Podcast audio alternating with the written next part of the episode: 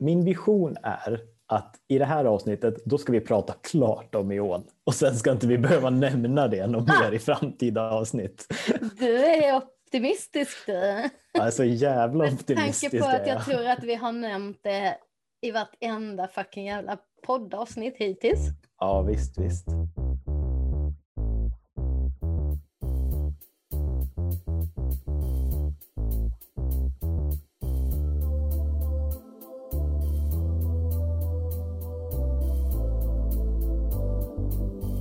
Hej och välkomna tillbaka till Vad gör ni? Det, eller för oss känns det som ett riktigt jävla välkomna tillbaka ska jag säga. För det, det var, var typ sjukt länge sedan.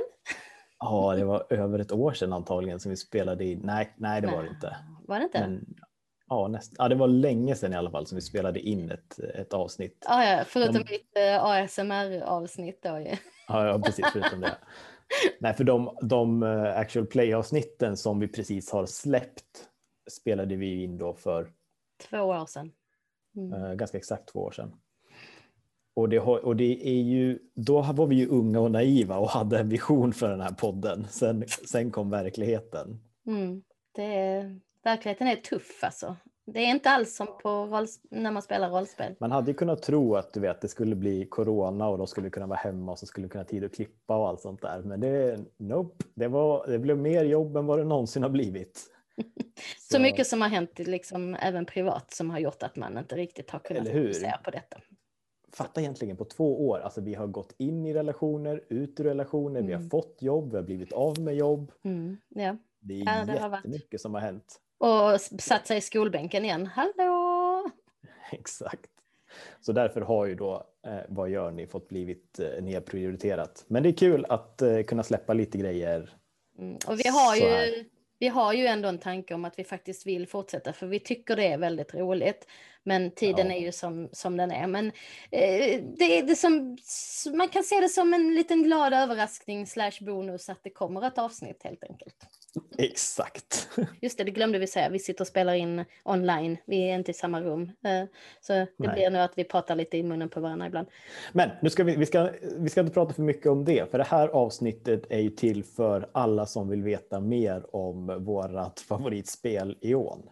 Ja, eller ett av våra favoritspel, Eon. Ja, precis. Mm. Eh, absolut. Eh, och detta är ju lite grann då som uppföljning också på det eh, Actual Play där vi faktiskt spelade E.ON. Precis, men för den som tyckte att det var för jobbigt att lyssna på och bara ville veta mer om spelet så är det det vi går igenom i det här avsnittet. Och det är lite konstigt att prata och prata om det så här för att även alltså från det när vi spelade in det så har ju jag ska inte säga för mycket, men vår relation till E.ON har ju ändrats ganska mycket. Den har också. Eh, utvecklats och eh, fördjupats på många plan. Ja, Ja, jag ska inte säga mer än så. Men det, det, känns, det känns konstigt att lyssna på mig själv när jag spelade i år, för jag hade aldrig spelat det på det sättet eh, om jag hade gjort det idag. Men det var ett trevligt äventyr. Så om ni inte har lyssnat på det så, så se till att göra det för att eh, fan, vi är jävligt eh, trevliga att lyssna på om jag får säga det. Japp. Japp. Fuck you, Jante. Mm. Ska vi sätta tänderna i det här då? Ja, ja precis. Uh, spelet är ju då E.ON, eller de flesta benämner det nu i dagsläget E.ON 4. Uh, precis. Och det är ju då för att detta är den fjärde utgåvan, eller fjärde iterationen av, av spelet helt enkelt. Uh, det yep. allra, allra första gavs ut 1996 av, inte Helmgas då, utan då hette de Neo Games? Ja, precis. precis. Eller, eller var det ännu tidigare? Har, det är lite svårt att hålla reda på kronologin, men eh, eh första E.ON i alla fall eh, släpptes, av, eh, släpptes 1996 och den senaste utgåvan då, eh, E.ON 4, släpptes 2014 av, mm. av Helmgast. Precis. För mig så var ingången i E.ON att vi hade spelat jättemycket Drakar och Demoner och sen så hade vi kommit på en massa egna regler till det för att det liksom reglerna var inte så bra som vi ville att de skulle vara tills någon introducerade oss då till Eon 3 och, de, och det var ju basically det spelet som vi försökte få Drakar och Demoner till att vara. Så det, var, det var min ingång. Vad, eh, när, när introducerades du till det? oj, eh, vad kan det varit? Fyra år sedan kanske? Tre? Ja. Fyra, fyra år sedan skulle jag väl säga. Och det var ju då när jag började umgås med ett glatt litet gäng med E.ON-entusiaster. Um, mm. uh, du, uh, Ola som har skrivit magiboken, Sam som har skrivit magiboken, Joel som har skrivit stridsboken. Um, ja. Ja, det är helt sjukt egentligen. Så, Vilken så. jävla hoppa i på den djupa änden det var för dig. Eh, så att eh, jag hade väl inget val än mer än att faktiskt eh, tacka och ta emot och bli frälst, även jag. Ja. Mm. Uh, och vi ska ju prata lite mer om exakt hur spelet är lite här. Men jag vill bara säga några saker. Uh, när man spelar mm. E.ON så är det ganska viktigt att man har massor av tärningar. Vi pratar mm. D6. Uh, det är liksom, it's the shit. eh, det ja. finns ju skitsnygga tärningar man kan köpa i Hemgast Shop, men eh, det är ju inget måste, utan en helt vanlig D6 eh, funkar alldeles utmärkt. Men du behöver a shitload. Vi pratar inte riktigt Shadowrun-kvantiteter eh, eller Warhammer-kvantiteter, men nästan, nästan på alltså. Eh, sen så kan jag säga att de har ju även en eh, online-generator om man vill skapa karaktärer. Eh, som faktiskt är väldigt trevlig. Eh, ja. Och den kan också vara ett bra tillbehör när man spelar det här spelet. Eh, blir man liksom tagg, sjukt taggad sen att skaffa sig en ett kopia av E.ON så finns det att köpa för ja, runt 350 kronor beroende på var du väljer att köpa den helt enkelt. Så det kostar inte, du blir inte ruinerad men du får en jävla massa gediget spelande för de pengarna. Det är också fantastiskt fina böcker. Alltså otroligt snyggt layoutade och de är, de är göttiga att ha i handen, tycker jag. Mm. Absolut. Även om de är lite svåra att hitta i mm. ibland. Men vad är, du som ändå har lite mer inblick i Eon än vad jag har, vad, vad är, inspirationen bakom? Bara ännu ett, eh, ännu ett fantasyspel. Ja, vad är det som, vad är USPen? Det som gör Eon så speciellt och som jag inte vet att om något annat, alltså inget annat eh, svenskt fantasyspel definitivt gör, är ju hur genomtänkt det är. Och det gillar ju jag. Det kanske avskräcker många. Men med 20 år av världsbygge så är det så otroligt gediget att det finns liksom språkträd för hur de olika fiktionella språken i världen är sammankopplade. Det finns ett valutasystem och växelkurs för mynt. Det finns sjökartor om man vill leva sig in i en annan värld så är ju Ion första klassigt på det sättet. Att det känns otroligt levande jämt emot mycket annat. Och det, det här är ju också en av Ions stora hinder. Att mm. man känner att ah, nej, jag kan inte allting så jag kan inte ta mig an det. Mm, det blir lite överväldigande. Um, mm, och, och, och, och, på det sättet um, så är dess största styrka att det finns så mycket, också lite grann dess svaghet. Ja, uh, verkligen. För att hej, vem or orkar plöja igenom liksom hur mycket som helst uh, bara för att vara säker på att få allting rätt. Men det är klart, man har ju alltid en kreativ, uh, vad heter det, out som spelledare och kan göra sin egen take på, på saker. Självklart. Exakt, och det är det som är så gött med rollspel. Att du kan, alltså, läser du grundboken till Leon 4 så får du allting du behöver för att spela. Det utspelar sig i någon form av eh, romar-inspirerad fantasy, vilket är kul tycker jag. Att det inte är, det, det är inte så mycket King Arthur utan mer Gladiator och det, det gillar jag. Världen är väldigt levande och, och, och mångfacetterad och, och utförlig på många sätt. Men vad spelar man för karaktärer i den här världen? Vem är man som spelare i så fall? Jag har alltid sett det som att man mm. i Eon spelar den vanliga människan i den stora fantasyvärlden. Mm. Jag vet inte om det helt är vad som är tanken men man spelar inte hjältar, man spelar van, vanliga människor, dödliga mm. människor. Den självklara inspirationen för de flesta, det är ju att man säger det är som Game of Thrones. Då kommer alla vara så här, ah, ah, okej, okay, då fattar vi. Så alla som gillar typ Game of Thrones, lite hovintriger, lite dark, yep. dark and gritty helt enkelt. Japp. Det är de som... Magi som... finns, men det är inte i förgrunden. Nej, nej precis. Och även om du spelar alltså övernaturliga arketyper såsom en magiker så är det fortfarande en väldigt grounded take, tack för svengelskan, mm. på hur, mag hur magiker eh, fungerar i den här världen. De har väldigt tydliga regler för vad magi är och vad man kan göra och att och spela även, magiker ja. till exempel gör att man, man sätter sig in i det på ett annat sätt. Mm, och även vad det har för pris och hur det påverkar karaktären eh, att spela magiker. Precis. Mm. Mm. Jag kan säga när man gör sin karaktär så slumpar man på en massa händelsetabeller. Och ja. de är ju väldigt, de förankrar den i världen på ett fantastiskt sätt. Man inser att oh shit, jag är verkligen bara en liten plutt. nu hoppar vi ju lite grann till den punkten som Absolut. är vad gör spelet bra? Men vi kan egentligen ta upp och fortsätta där. För att mm. jag, jag, måste, jag måste säga att det finns nog inget rollspel som är så roligt att göra karaktär i som i Eon.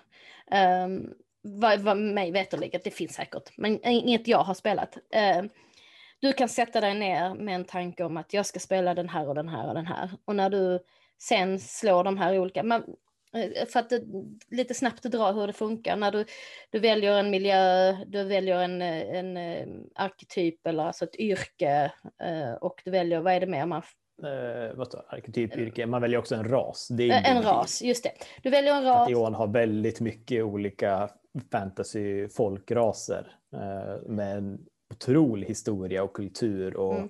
Uh, utifrån de här uh, olika uh, grejerna som du väljer Eh, Eh, du gör de valen så får du ett antal slag på vissa tabeller. De har alltså bakgrundstabeller, händelsetabeller. Ehm, där det liksom är allt ifrån äventyr till strider till, till hovintriger och, och övernaturliga saker. Liksom. Eh, och eh, då får du då slå ett antal gånger på varje tabell beroende på vad du väljer i din, i din bakgrund liksom. Och vad du väljer utifrån vad, vilken karaktär du är. Och de här slagen på de här tabellerna är jättespännande för de kan omkullkasta hela idén du hade från början. Eh, genom att liksom så här, ja men jag är den stora mäktiga gladiatorkrigaren eh, Bubbelibubb och nu så slog jag att jag har blivit av med min arm. det, ja, det, det, det, är, det finns inte som en bakgrund. Nej, nej, okay, så, okay, som en okay. händelse. Eh, Fast den jag ja. slår av eh, armen, jag hade en karaktär, han, var inte, han hade inte blivit av med armen, men han hade skadat mm. armen så att han, han inte hade, kunde inte nyttja den. Liksom. Och det var ett slag i bakgrundstabellen. Ja, absolut. Och då, då blir man ju som spelare man så här, jaha, men jag vill ju spela den coola gladiatorsnubben. Mm. Men så tänker man efter det så här, eller är det coolare om jag spelar den här skadade gladiatortränarsnubben? Mm. Ja, det kanske är en coolare karaktär. Mm. Och oftast så, så, hjälper det här äh, systemet en till att, till att hitta intressanta ingångar på de här äh, mm. stereotypa rollpersonerna. Och förankrar en jättemycket i spelvärlden. För rent mm. plötsligt så måste du också motivera, ja men varför har jag varför är jag inte den här coola, vad har hänt? Och rent plötsligt så liksom, ja, vet du mer om din karaktär eh, ja. redan från start. Vilket gör att det är ganska lätt, tycker jag, att börja spela en E.ON-karaktär. Du har en ganska mm. god bild eh, av vem, vem den är när du väl börjar. Eh, till skillnad från andra rollspel som har simplare system där man liksom har, har lite stats på ett papper och sen så ska efter, ja men oftast tar det en, två, kanske tre kanske fyra, ibland kan det ta jättemånga sessioner innan du har ett grepp om vad det är för karaktär du spelar och, och vad, den, vad som driver den. Liksom. Ja, bra, bra poäng faktiskt. För jag håller helt med. I Eon så är jag väldigt snabbt, jag kommer snabbt in i min karaktär och det, det kanske är för att man lägger fyra timmar på att göra karaktären också. ja, ja, ja, jag tror eh, rekordet är väl sex timmar, men uh, ja, mm, absolut. Ja. Men det är roligt. Men då var vi flera stycken som gjorde samtidigt liksom och turas om om en bok. Så att, uh, mm. Men där, där är ju den här online-generatorn som jag pratade om tidigare ett jättebra verktyg. Um, för att det, det gör ju processen snabbare, men utan att för den saken skulle kompromissa. Och ja, handen på hjärtat, det är lite komplicerat att göra en karaktär till Eon. Det är det. Det är tidskrävande och det, det är lite så här, ah, shit, nu måste man tänka efter lite. Det blir lite jobbigt. Ni vet, jag gillar inte att tänka, så att... Äh, men då är det ett bra stöd. Mm. Faktiskt. Och en viktig sak att nämna här också, när vi säger det att, att man, alltså nu kanske det framstår som att man spelar liksom lumpna tiggare och sådär, att man är jävligt kompetent mm. i Eons regelsystem. Mm. Det är en fantastisk styrka att när en nygjord rollperson är otroligt duktig på väldigt mycket saker, så man känner alltid att man har flera olika sätt att bidra. Mm. Man har eh, någonting Samtidigt... att komma med liksom. Och är du en lumpen tiggare så är du en jävligt duktig lumpen tiggare. Exakt, du är asbra på att tigga och du kan tigga från vem som helst. Och det, det är fan roligt när man spelar att ha, att ha, mm. såna, att ha såna karaktärer. Eh, samtidigt som har man spelat en längre kampanj så, är, så man blir bättre i spelet men det är verkligen bara marginellt. Jag tror de skriver på, på, i de inledande orden att en nobel tempelriddare kan fortfarande bli dödad av en armborstsskäkta från liksom, en föräldralös pojke. Det, oh ja. det går att hända. Eon är dödligt. Och vi är väl vana vid en bild av hur strid funkar ifrån media och film och sånt där. Och det funkar inte riktigt så på riktigt. Nej, det, det är riktiga nördar som har skrivit de här mm. stridsreglerna. Ska vi, ska vi gå in och prata om strid nu? Jag känner ja, att vi är på väg. vi får väl alltså. göra det. Det var lite så här in mot det, absolut. Um, vad jag gillar först och främst när det gäller stridssystemet. Uh, detta är kanske för vissa en, en minor part, men jag har alltid, mm. alltid hatat hitpoints grinding. Mm. Vilket det är i strider. Det är så här, ah, bad guyen har 50 hitpoints, så nu slår du, då tar, då tar vi bort fem. Ja, nu slår du, ja. nu tar vi bort sju. Um, oj, du krittade du, då tar vi bort 15. Uh, du vet, det, det är liksom så mm. grinding, grinding, grinding. Och Eon har ju inte det. Nej. Och det det vi skulle egentligen, jag tror vi skulle behöva en väldigt lång, eh, långt, långt avsnitt om vi skulle förklara exakt hur systemet funkar. Men eh, mm. vad det är att när du utför dina manövrar och tar skador och allting så får du, ja du blir liksom utmattad. Mm. Och eh, för att kunna fortsätta slåss så måste du med jämna mellanrum slå slag mot din utmattning för att se om du, om du liksom fortfarande står på benen. Det att man har utmattningspoäng som sin främsta eh, resurs i strid mm. visar ju hur realistiskt det är att i verkliga strider så blir du ofta trött innan du förblöder. Har du tung rustning så tar, har du självklart en större grundutmattning redan från början. För det är jobbigt att röra mm. sig i en tung rustning. Uh, Gör du vissa kraftfulla utfall, ja då, då tar du mer utmattning. För hej, det tar mer på kroppen. Uh... Nu, kanske, nu känns det tråkigt att börja med, med svaghet och sådär, men mm. jag har ju spelat Eon 4 sedan det kom. Mm. Och jag har fortfarande inte riktigt lärt mig stridssystemet. För att det är, och jag märker hur, eh, hur spelsessionen kommer liksom till en paus när det blir strid. Eh, för att det är så mycket, så mycket saker att hålla reda på. Och det här är och kan också vara en fördel om man som spelledare är införstådd med att det är så det funkar. Och att man vet att jag slänger inte in en random encounter där de ska slåss, utan varje gång det blir strid så är det allvar och fullt möjligt att någon kommer dö. Och det hjälper ju regelsystemet genom sina otroligt utförliga regler att, att simulera. Mm. Mm. Men det är kanske inte allas kopp med te. Nej. Så låt mm. oss prata om Eons andra fantastiska regelmekanik som är mycket, mycket smidigare och otroligt kreativ och rolig. Konflikter och utmaningar. Jajamän. ja, det här tycker glorious. jag man märker när man, när man, om man lyssnar på vårt actual play-avsnitt, hur vi blir liksom till oss i trasorna när vi, när vi får köra en utmaning av saker Men Vi pratar om kontroll och övertag och sånt där. Men, mm. Kortfattat, för den som inte har förstått det av actual play eller för den som inte har lyssnat på actual play-avsnittet, så är det en utmaning när man simulerar ett större händelseförlopp eller en, en längre konversation eller när rollpersonen försöker utföra någonting som tar lite längre tid och man inte vill behöva hålla på och slå en massa slag. Det kan vara ett fältslag till och med om man vill det. Ja, ett fältslag eh, eller en... Eh, Övertalningsförsök en, för att få ut din kompis ifrån fyllefinkan typ.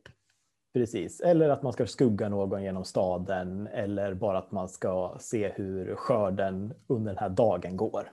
Eller som en av mina spelare som hade en, ett äh, fula grimagekrig med några barn som sprang efter en vagn hon satt i.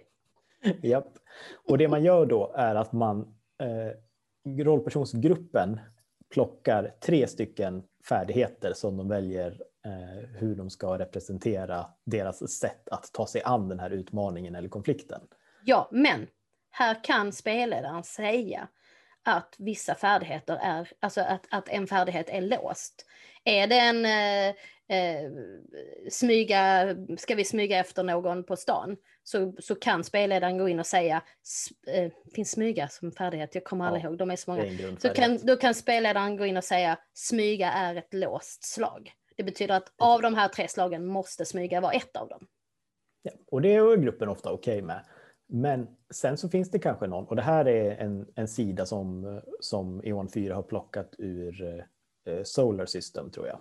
De har plockat ganska mycket ur Solar System, både med eh, karaktärsdrag men också det att man har väldigt udda specifika färdigheter.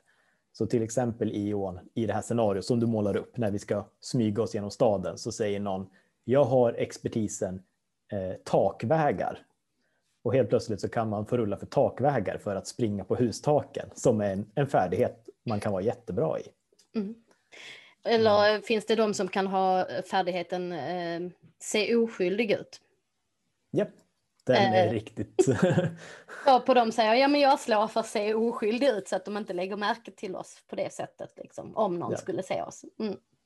Och det är ju det här, det är här helt plötsligt som Johan 4 inte är ett simulationistiskt rollspel. För då är det så här, va? Men hur kan din färdighet i se oskyldig ut vara bättre än min färdighet i smyga och vara bättre när vi ska smyga efter någon? Men det man som grupp gör är att man bygger upp ett narrativ och liksom en mer spännande och oväntat sätt att lösa problemen, vilket gör att man kommer runt det som många andra rollspel lider av och det är att ja, men jag är jättebra på agility och därför är jag också den bästa rollpersonen för att alla skills går på agility. Mm. Och det är att man kan tolka alla färdigheter i EON som att regelsystemet stödjer och uppmuntrar att man gör kreativa tolkningar av sina färdigheter som gör att det alltid att det är en, att det är en fröjd att spela verkligen. Mm. Har vi något mer vi vill säga? Det är, det, jag tror jag har hoppat över den vi har ju liksom lite punkter vi brukar beta av här, men jag har hoppat över den här biten som säger hur ser regelsystemet ut, lätt, svårt eller komplicerat. Vi har nog redan konstaterat att det är komplicerat. Ja, vi har men, klart gått igenom Komplicerat men givande skulle jag vilja. Jag tänkte vi, jag tänkte vi skulle kunna prata lite om eh, vad vi vad vi lärt oss och vad vi tar med oss av att spela i ån. Jag tänker då kanske mm. om vi fokuserar lite grann på säg det här äventyret som vi spelade. Mm. Mm. Hur, eh, hur upplevde du det när du spelade det? Uh, jag tyckte, nu är det ju alltid som det är med one-shots också, att uh, mm. uh, oftast är det ju en fokus på att driva storyn framåt liksom. Mm. Så att det här med interpersonella relationer eh, får ju oftast inte så mycket plats. Men jag tyckte ändå att det var i bakgrunden som jag slog fram till min karaktär så hade jag ju en hemlig älskare liksom. Eh, ja, och vi försökte ju ändå lyfta det lite grann. Ja, ja men det var, det var en intressant grej för, mm. för han var ju inte en del, han var inte en karaktär i äventyret. Det var ju någonting du slog framåt och hade. Ja, jag mm. slängde in det. Och sen så gick ju Ola och gjorde en grej av det att han ville gå och prata med den här karaktären också. Mm, mm, mm. Varpå jag tänkte då på det här kärleksavsnittet som vi precis hade spelat in innan och därför slängde in det då att, att ta det lite mer som att ja, andra i en relation. Ja, ja exakt. Och det jag skulle ha gjort inser jag ju nu. Det mm. var ju att alltså, munken, Mm. Han skulle ju varit den som hittade eh, Skugglandsbarnet i skogen. Mm, mm, mm. För då hade det blivit otroligt personligt eh, Ja, för, varit- för hela gruppen om det hade visat sig vara han än att det var hon den här random taupen på värdshuset. Ja, ja. Och han kunde ju ha gjort det all, alltså av sitt hjärtas goda liksom, godhet. Att han bara så här, åh, ett ensamt barn, jag tar hand om den typ. Exakt, det hade kunnat blivit mycket mer eh, snårigt, mindre svart och vitt och barnexperiment aktigt liksom. Och det är någonting som jag nog tar med mig från, från att spelet det. Mm. Att, skulle säga, vi sitter ju här och bara pratar om hur man ska spela rollspel och sen så kan Mm. man lyssna på oss när vi spelar rollspel och vi följer ju inte for shit det vi själva nej, säger. Nej, som sagt, det var som vi Men- sa, det var två år sedan vi spelade också. Eh, Ja, på den tiden. För Mm. hela två år sedan. ja Så så, spelade- små vi var. Jo, men på ett, på ett sätt, vi har ju spelat två år till sedan dess tillsammans. Eh, och vad, vad, vad, vad som är ganska viktigt också är att vi har ju gått ifrån att spela liksom ibland tillsammans till att basically bara spela tillsammans nästan på. Ja, jo, men faktiskt. Så att vi har ju lärt känna varandra på ett helt annat sätt eh, nu än då. Mm. Så absolut, och det är alltid lätt att vara efterklokt. Det är jättemånga saker som man tänker, åh men det här borde jag. Men jag, jag vet inte, vad, vad har jag tagit med mig? Ehm, det, det, jag spelade ju en karaktär som var rätt en sån som, som tog tag i saker och fick saker gjorda.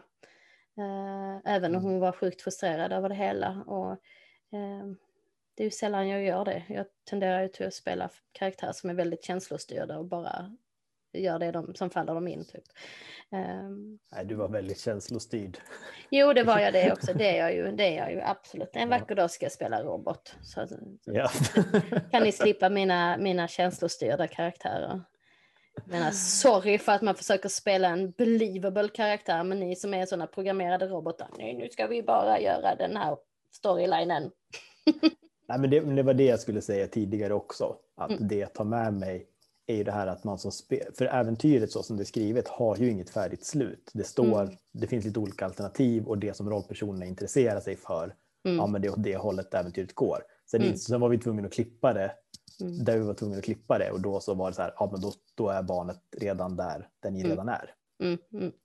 Eh, Men att jag skulle då, och som sagt det jag lär mig är att även om man spelar ett färdigskrivet äventyr så tycker jag som spelare ändå man kan försöka hitta vad är det mest dramatiskt intressanta för rollpersonerna som Mm. kan hända nu. Även om det kanske inte make a sense i storyn. För vem bryr sig om storyn? Du hade ju gjort det lite snällare också. För egentligen är väl, är, är väl egentligen så att barnen är ju döda typ. Ja, barnen är egentligen döda, men det var också mycket sådana här saker. Så att det var typ något, något, något horhus i staden och jag bara så här, ja men det här känns väl inte helt nödvändigt. ett Typ. pytteliten Ja. Ja, det kändes lite Timmerby i stan. Mm. En sak som, som jag bara vill säga också, eller som jag, in, som jag inte skäms över att jag gjorde, men som jag Mm. verkligen försökte.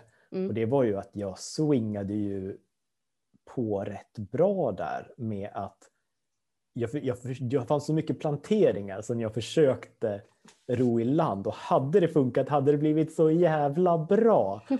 Men jag lyckades inte.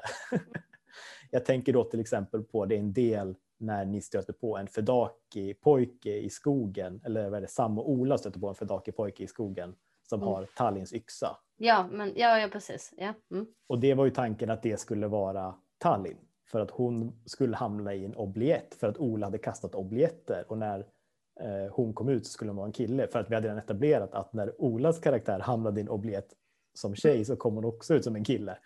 Så att jag var så här, Mm. ha- hade det, hade det funkat så hade det varit en så jävla bra och alla hade, Ah. alla hade blivit blown away. Ingen blev blown away. Nu var det bara jättekonstigt för det fick Ja, ingen det var han som hade slått ihjäl den där hjorten med två huvuden eller vad fan det var. Ja, precis. Fem ben. Ja, så var det Mm. kanske fem ben. Ja. Ja, det var, Ja, jag det- fattade som att det var någon sån här äh, minnesbild som levde kvar av hennes morfar. Fattade jag ja, det som. det, var ju det, det var ju det som var min plan B om det inte funkade. Men, Mm. ja. Mm. Ja, så det, så det, det funkar inte, men jag uppmuntrar alla spelledare till att ändå försöka plantera saker som skulle kunna bli fantastiska avslöjanden. En annan sån grej är ju också det här med att Ola hade varit fast i en annan dimension. Ja, men det är klart, tänk om han hade varit dottern, bara lite äldre för tid. Ola Mm. är ju själv inne på det spåret. Mm. Jag bara, fan att jag inte plockade upp det också. Mm, mm, Det hade också kunnat bli en sån här, oh shit grej liksom. Mm. Men eh, Och alla vet var- ju att tiden rör sig olika liksom. I... Precis, och det, var, och det hade blivit en mycket mer emotionell scen för alla Mm. än, än vad det var i slutändan blev. Och det var, ja, det var, det var som jag säger tidigare, man får försöka hitta de där, de där stunderna Mm. där, där rollpersonerna kan bli, bli centrala. Och det, är inte, det är inte, gäller inte Ion utan det gäller ju alla rollspel. Eh, så sammanfattningsvis så älskar vi Eon. Och det har vi ju aldrig stuckit under stolen med. Men vi älskar också Star Wars och andra spel. Så att vi har mycket kärlek till spel i den här gruppen. Så att, eh, Ja. om man gillar Eon, finns det något annat man kan spela som skulle tilltala en? Det är ju ett ganska unikt, vi har ju pratat lite om det, vi pratade lite om det innan, att det finns, E.ON liknar inte riktigt något annat rollspel i sin, eh, i sin mekanik. Mm. Det, om vi jämför, att det är inte som ett, eh, det är inte som ett fria ligan-spel där du kan plocka upp ett spel och sen så kan du spela alla andra spel som de har gjort för de har samma regelsystem. Mm. Utan E.ONs regelsystem går inte riktigt att sammanfatta på något bra sätt. Mm. Jag tror att hade E.ON haft ett mer konventionellt eh, regelsystem Mm. så hade det varit lättare att plocka upp. Men Mm. nu är det, det har hittat på mycket egna grejer. Alltså, hur karaktärsdrag och fokus funkar Mm. är det inte jättemånga spel, eller tar det ett visst tag innan spelare fattar hur det fungerar, hur man Mm. återhämtar och så liknande. Och jag, jag skulle nästan vara så fräck och säga att är ni sugna på att spela E.ON och känner er osäkra, drop a line, eh, vad heter det? Skicka ett meddelande så Ja, kan fan hjälpa till så gott vi kan i alla fall. Eh, för att eh, jag tror ändå att, eh, att det kan vara värt det. Mm. Annars är ju ett självklart rollspel eh, som är ganska likt eh, A Song of Ice and Fire. Mm, ja, det vet jag inget om, det har jag inte spelat. Alltså det är ett väldigt mer traditionellt rollspel men har också några intressanta narrativa egenskaper. Jag var på väg att säga vi kanske spelar det någon gång i framtiden. Man bara chill the fuck. Vi får se om vi spelar någonting någon gång i framtiden. Ja. Alltså, vi har ju faktiskt lite actual play-stationer som vi redan har inspelade men som eh, ligger och samlar damm. Så vi får se om vi gör någonting åt dem. Vill man höra oss och spela mer Eon dock Mm, så finns ju faktiskt eh, Red Moon Roleplaying Mm. där både du och jag gästar när de spelar Eon på engelska. Mm, på Gothcon. Precis. Det var ju himla roligt. Jag tror att jag fick reda på tre minuter innan vi började spela in på att jag skulle vara med. men, det var, men det var också roligt. Eh, och ett, eh, och ett, bra, ett bra, väldigt representativt äventyr för Eon tycker jag att vi spelar där. Det som heter Klostrets klagan. Fast spoilers, jag dör. Men ska vi spoila det där?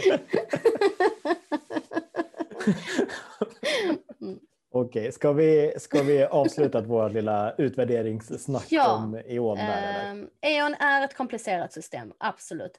Det är en sjukt rik värld, vilket kan upplevas som lite överväldigande. Men eh, karaktärsskapandet, konflikt och utmaningar-systemet och även i viss mån eh, stridssystemet, även om det är jobbigt, är, är faktiskt värt att titta på och, och kan ge Mm. lite extra krydda till spelupplevelsen. Verkligen. Eh, Jag håller helt med. Men eh, ja, that concludes that. Eh, så eh, tack för att ni lyssnade och eh, vad är det vi brukar säga? Jag vet inte. Cue the music. Ja, just det. Så är det.